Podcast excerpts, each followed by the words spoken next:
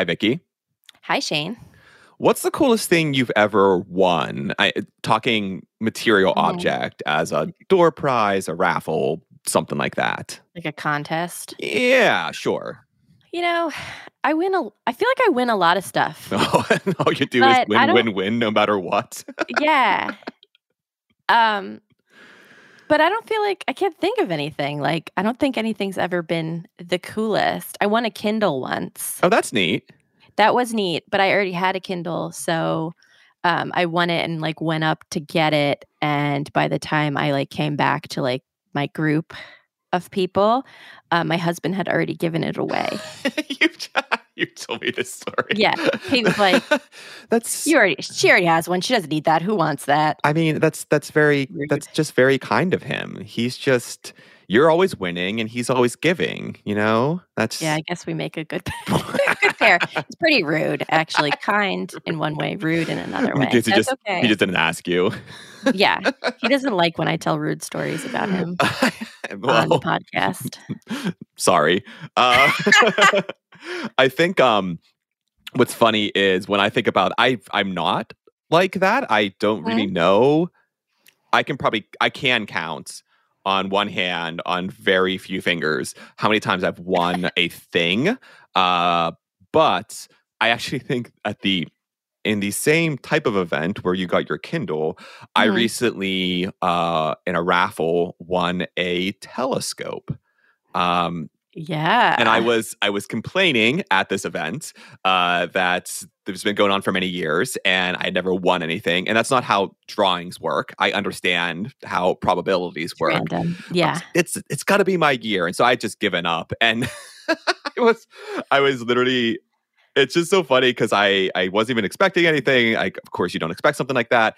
And Mhm. I was walking back to my table, and it was one of the last ones of the night. And I was like, okay, And so I pull the ticket out and I read through it, and Yeah. then then it was the numbers, and I. I don't know. I, th- I mouthed something to myself, probably something vulgar, if I'm being honest. like, wait, what? And I read it again, and I think I literally just like held my ticket up in the air. I was like, "That's me!" the raffle gods heard you. the raffle gods heard me. Yeah. Uh, so yeah, now I um I have a telescope that my partner did not give away. Uh, oh, well, that's nice. that's yeah, that is very nice of her. So uh, one for her, zero for your husband. Yeah, yeah.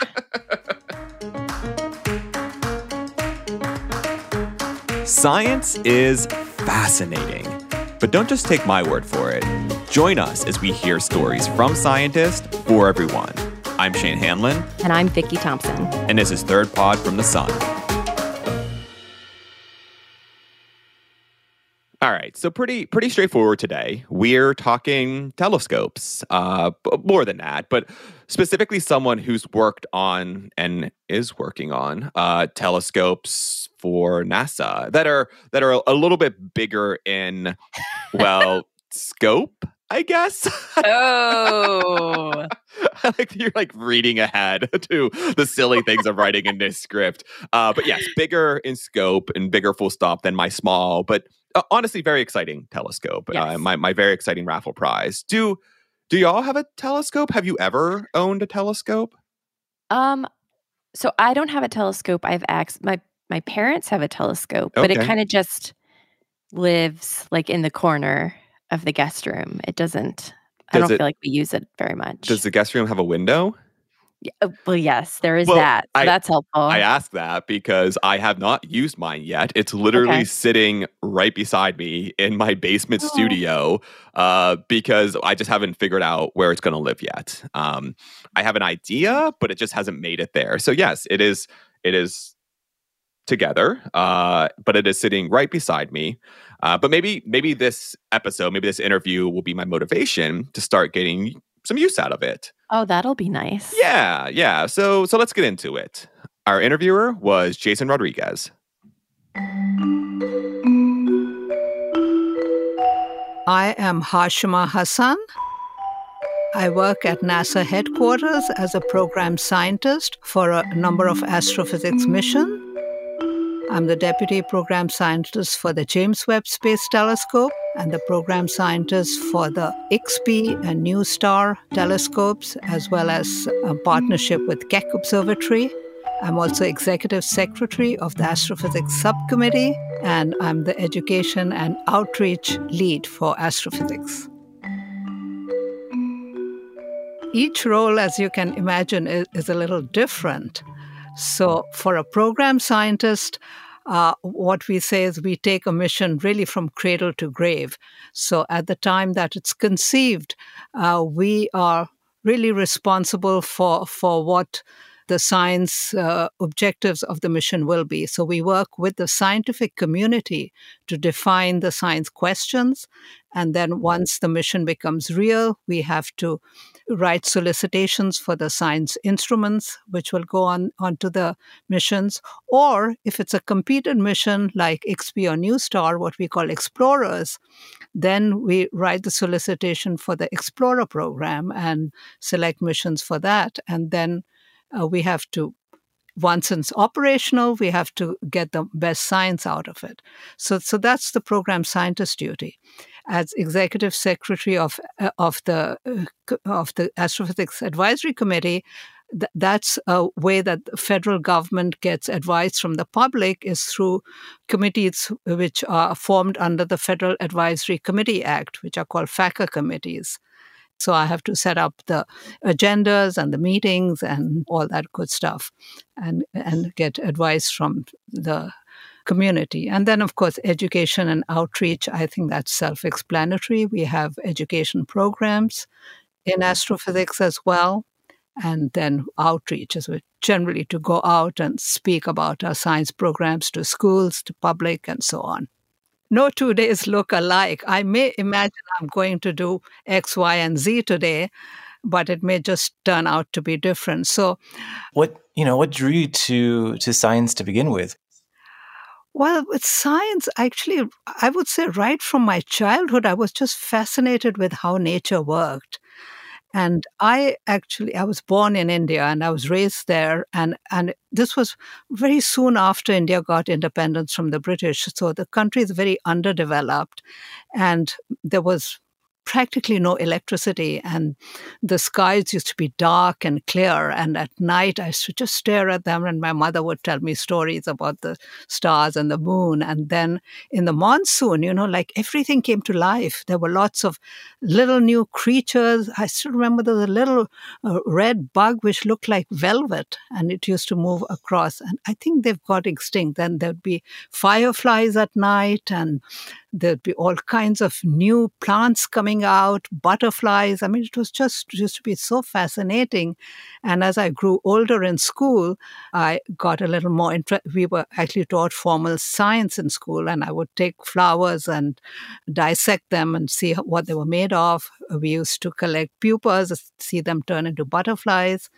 And then when uh, space race first started, when Sputnik was launched, I was, I think, five or six years old, and my grandmother took all of us into the backyard to see Sputnik go across the night's actually early morning sky. I still remember that. I was just so fascinated with that. And then the first man in space, Yuri Gagarin, visited my city, Lucknow. And my mother took all of us to meet him at, at a VIP reception. And, so, and then we really followed the space race very excitedly. Every morning we'd look in the newspapers, what's happened today? And then the first woman space, Valentina Tereshkova, visited uh, New Delhi.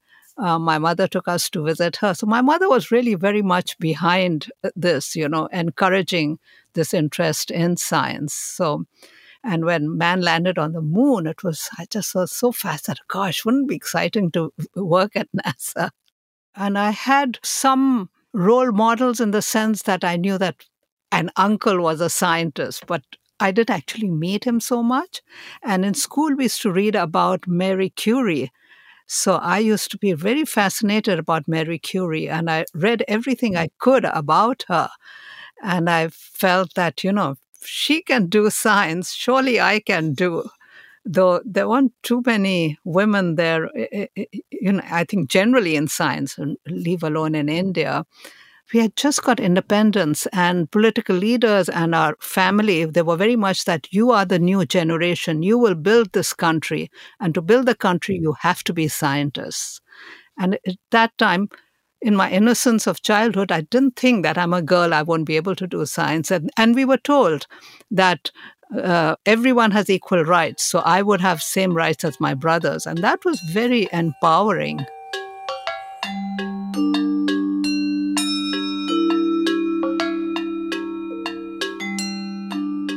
I wanted to do science in school. At that time, they didn't, uh, it was a girls' school. It was run by uh, Roman Catholic Irish nuns they at the time that I joined the school, the nuns didn't believe in teaching science to the girls except botany and home science. But I was lucky that when I reached the ninth grade, we had a, a new headmistress, and this uh, nun had just come back from America, and she had this revolutionary idea that girls can do science. So she introduced science in school so a small group of us who you know we said we were interested so we were tested and we were allowed to do science. And the real challenge was to find women teachers to teach science. So, you know, we used to have a sort of string of if one came and another left. And so, but somehow or another, we did uh, finished our school leaving exam, which in those days was conducted by the University of Cambridge in England. Then I went to the university in Lucknow, and that was the first time I went into a co-educational environment. And I had to go to the university because there were no women's colleges at that time in Lucknow which taught mathematics in college in the medium of English. There was one in Hindi medium, but not in English medium. So I went to uh, Lucknow University. They recognized that there weren't too many uh, young women doing science, and so to encourage us, I would say, they actually had set aside a, a, a a sort of a common room in the mathematics department, which was called the girls' room. So, in between classes, all of us would just go and sit in the girls' room because we didn't want to mix with, with the boys. We were just, it was just not in our culture. But that enabled us to, to at least study science. And in our classroom, they would make us, all the girls used to make, make to sit in the first row so the boys wouldn't harass us. So I finished my bachelor's, and then typically that was about the time when girls were supposed to get married. But my I was fortunate again that my parents gave me freedom. They said, if you want to get married, we'll find a husband for you. Otherwise, I said, no, I want to go and do masters. So I went to Aligarh University, where my cousin had just done physics, and she thought I should go there. So I did my master's there. One day, I picked up courage to apply to the University of Oxford got admission there. So it took me about a year to get a scholarship. Went to Oxford, completed my PhD. I came back to India. I did a postdoc at Tata Institute of Fundamental Research in Bombay. Then I thought I'd got my dream job in the faculty of University of Pune. But by that time, my family said, okay, enough, You've got to get married now. So, so they found me a husband, and I was packed off to the US because he was in North Carolina at that time.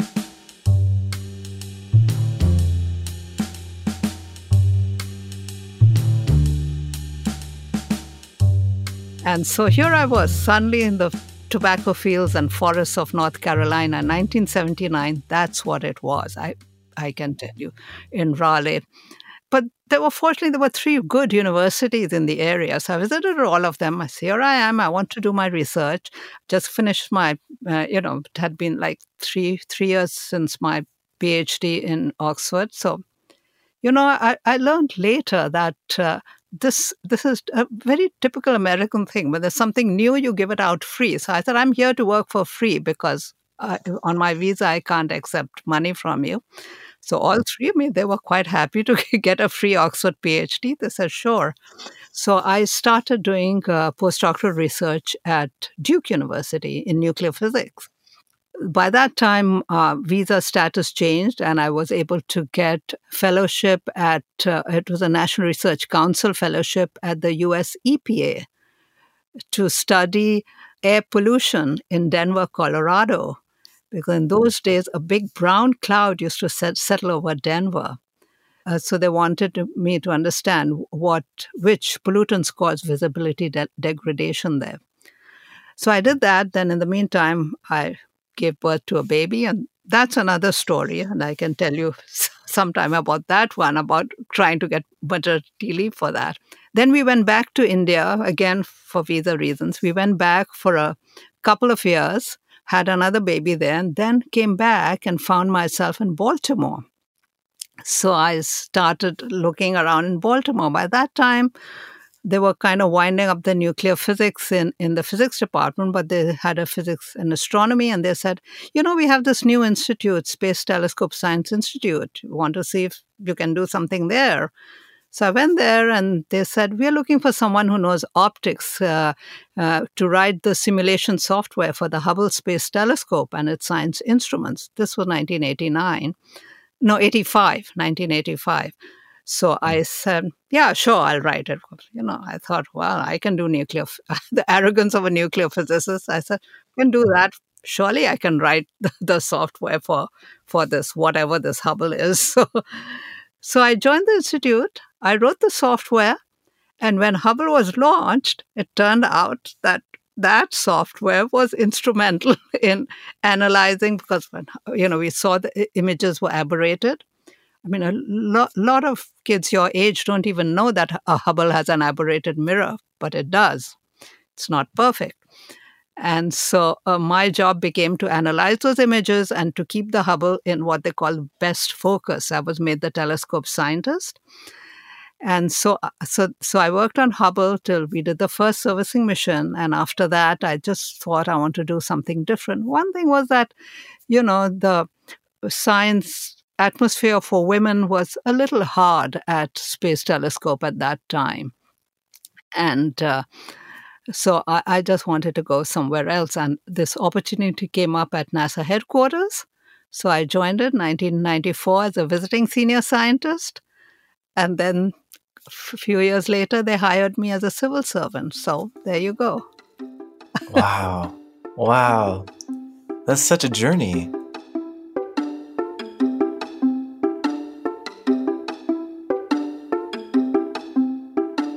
Wow, that's such an incredible journey.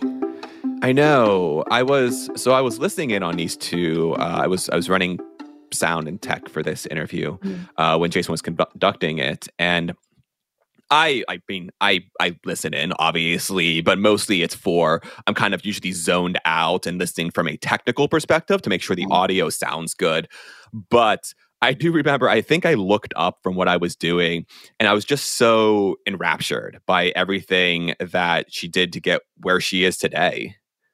Yeah. And I imagine that even beyond what she shared, there were probably times when things didn't go quite as planned.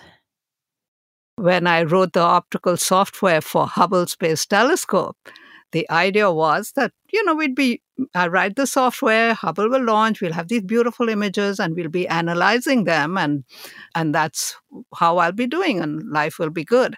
But when Hubble launched, it was not what I had expected. And really, life took a different turn after that. So I wouldn't say that it failed, but it certainly caused a very big turn in in my uh, plans. So rather than you know analyzing Hubble images and doing science, here I was trying to fix Hubble. when the images from Hubble came down, they were blurred. They were not the clear images you are seeing. And so we said, why are they blurred? So we started analyzing them and looking at the optics, and we realized that there's something wrong with the mirror. The edges of the mirror have been shaven off like, like a hair's breadth more than they should have. So the rays which were coming from the edges of the mirror converged at a different point from the rays that came from the rest of the mirror.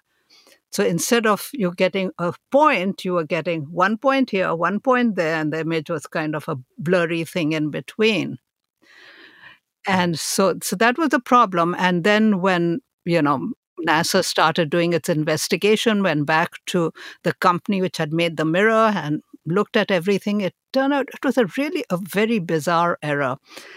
What had happened was when they were shaving the mirror, they used to test it with, with an instrument which was like a little telescope and it was and the mirror in that instrument was surround had a little kind of a black paint uh, on the tube so it, it, would be protected. Turned out that the, a little chip from the paint had come off which was just near the mirror. So instead of the light reflecting off the mirror it reflected off that little chip and so there was just little that little hair's breadth of a difference was made. So when they mm. were, were measuring the mirror as they were grinding it, they ground it a little bit too much. Oh, wow. And and actually NASA had sanctioned two mirrors. The other one was made at Kodak. And that mirror was perfect, and it's sitting in the Air and Space Museum in Washington, D.C. You can go and see the perfect mirror there.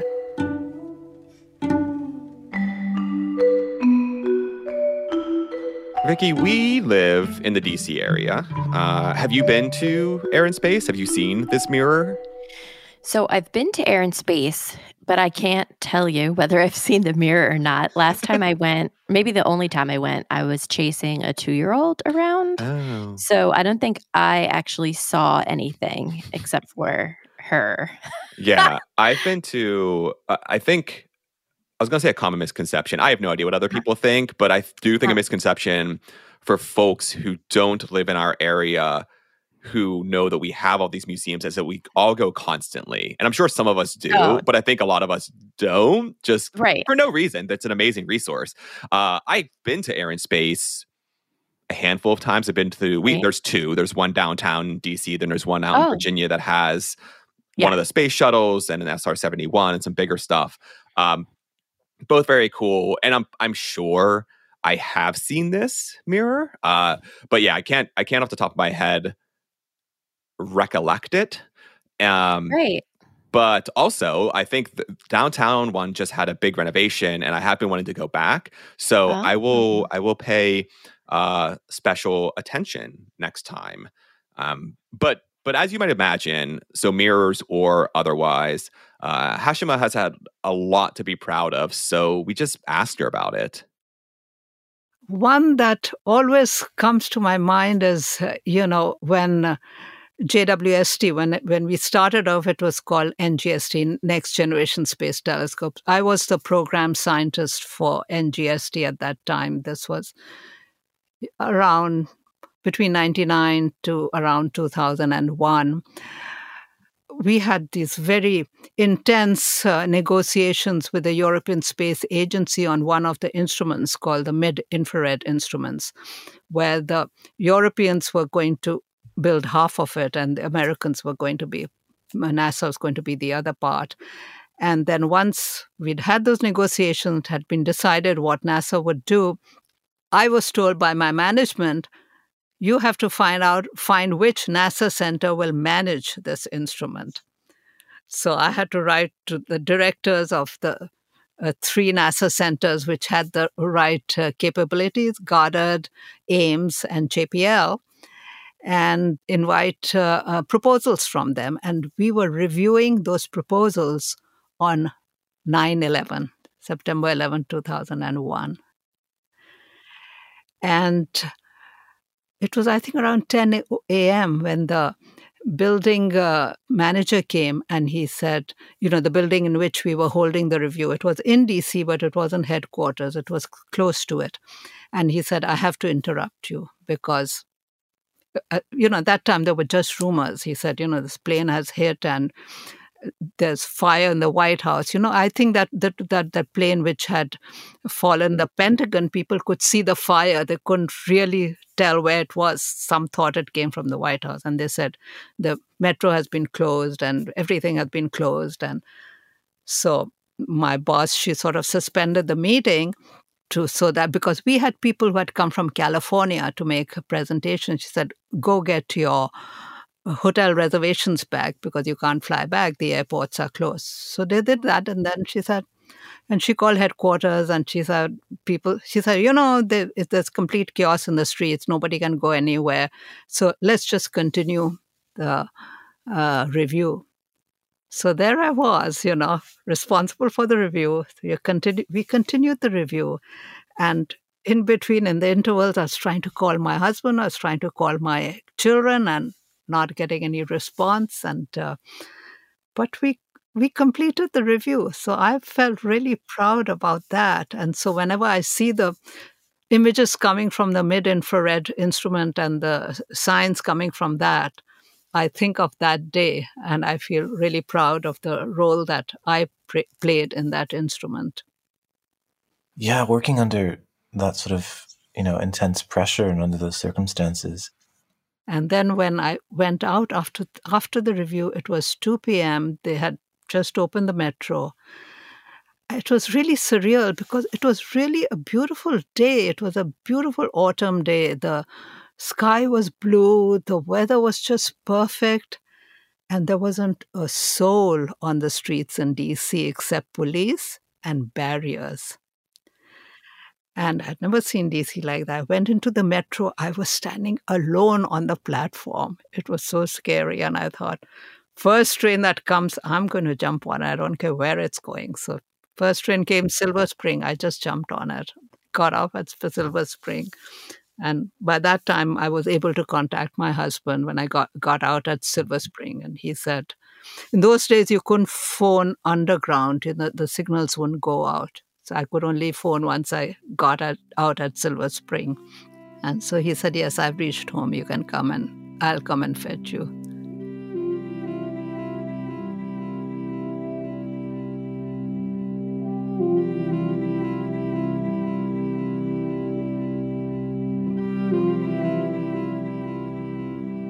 Do you remember where you were on 9 11? I do. I was in college. Um, I was in like an early, early morning class. So when I came out of the class, it was like the campus was completely silent. Um, which was very strange. It was like Oh, did you not know until you came out of class? No, oh, no, no, no. Okay. Yeah, yeah, yeah. And my um, like my advisor grabbed me because my mom, you know, works in New York City. Mm-hmm. So um, my advisor grabbed me to try to like to pull me into his office to try to get a hold of my mom, which I couldn't. Um, everything's fine, right? Mhm. Um, but uh, couldn't get a hold of her, so I like went back to my room, and there was a little. My roommate was sleeping, right? And there was a post-it note on my desk that said in like sleepy penmanship, um, you know, uh, your mom called. She doesn't know when she'll get to talk to you, but everything's fine. Wow. And and my roommate like took this message from my frantic mother and then went back to sleep. sleep. So she was from Syracuse and like didn't have like a lot of concept about like in her sleepy head about like what my mother was talking about or what was going on. So she went back to sleep. Yeah. So and then the rest of the day was like terrifying, obviously, right? Yeah, yeah. Um, but yeah, that's where I was. Yeah, I um I was in ninth grade Spanish class Oh. uh, in my rural Pennsylvania school uh, when everything started. I remember them. They literally they turned on the TVs. Like yeah, the whole rest of the day. I just remember going. We went from classroom to classroom, but didn't do anything. We just watched TV for the rest of the day. Um, right. and I mean, I I'm I was going to say far away from where things happened, and I don't have a personal kind of relationship to it that you do. But I I'm from not very far from Shanksville, uh, Uh-huh. where where one of them like one of the planes went down in the field. Um, it's about probably less than an hour from where I grew up. So while I have this kind of geographic connection to it, uh, I don't have that kind of personal linkage. Like I don't have a parent who was in the Mhm. city, or even like Hashima. Like I wasn't in the DC area at that time. So so very happy to hear that things were good for you, Vicky, uh, Mhm. and and things were fine for Hashima as well. Even though I'm sure this was a very uh, scary experience, Mhm. frankly. And so she has seen and experienced, frankly, so much over her career. Uh, we were really wondering kind of what's next on the horizon for her. As you may have guessed, my horizon is getting closer and closer to me. it's, it's not very far in the future. so, what, what time I have left to me, what I would really like to do is, yeah, one of these days I should retire. I don't know. Every time I think I'll do it next year, so uh, maybe. and uh, but what I would like to do is really take science out to the public. So uh, within the last year, especially after the launch of Hubble, I, I mean of JWST, I've been getting a lot of uh, requests from schools and other places to to give talks on JWST. I think that's something I would like to concentrate on, taking science to the public. We need to ensure that the, the misconceptions of science are removed. People should be able to make their own decisions, but, but they should really value uh, science and and look upon it as really an inquiry inquiry based activity and not something which is science fiction. So they have to mm. uh, distinguish between science and science fiction.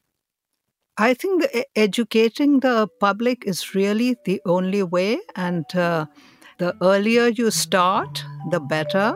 And as they say reach for the stars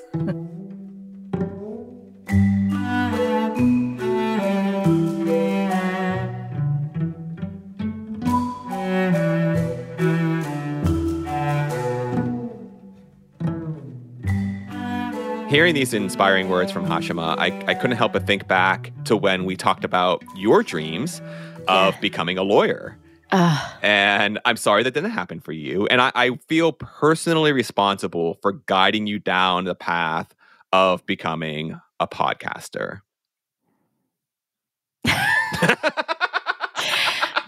yeah, thanks to you. I'm well on my way to getting podcasting awards. Oh man. I'm sure they're going to add a podcast category to like the EGOT thing we were talking about. The funny you laugh. I wonder if someday soon. there will be an audio something version. Like it wouldn't I don't know not what we're doing obviously, but like long form narrative stuff, you know what I mean? Is there not in like Grammys or in um So yes, so right now it's uh, under Grammys. A lot of uh, Oh, it is? Many yeah, I think I want to say many, but I know some folks who have gotten EGOTs, which is weirdly becoming also a theme of this podcast. Well, I have no idea how.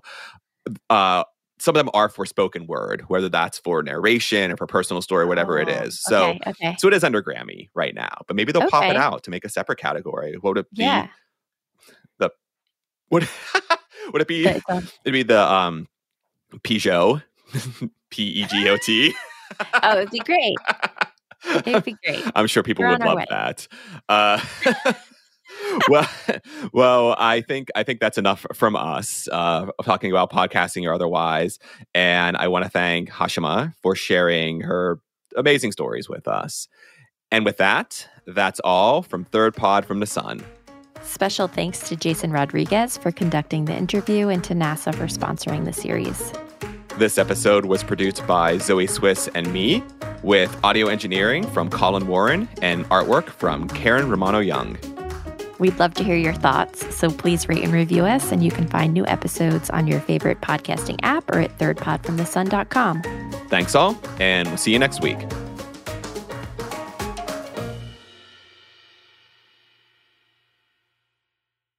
Hi, Vicky. Hi, Shane. What's the coolest thing you've ever?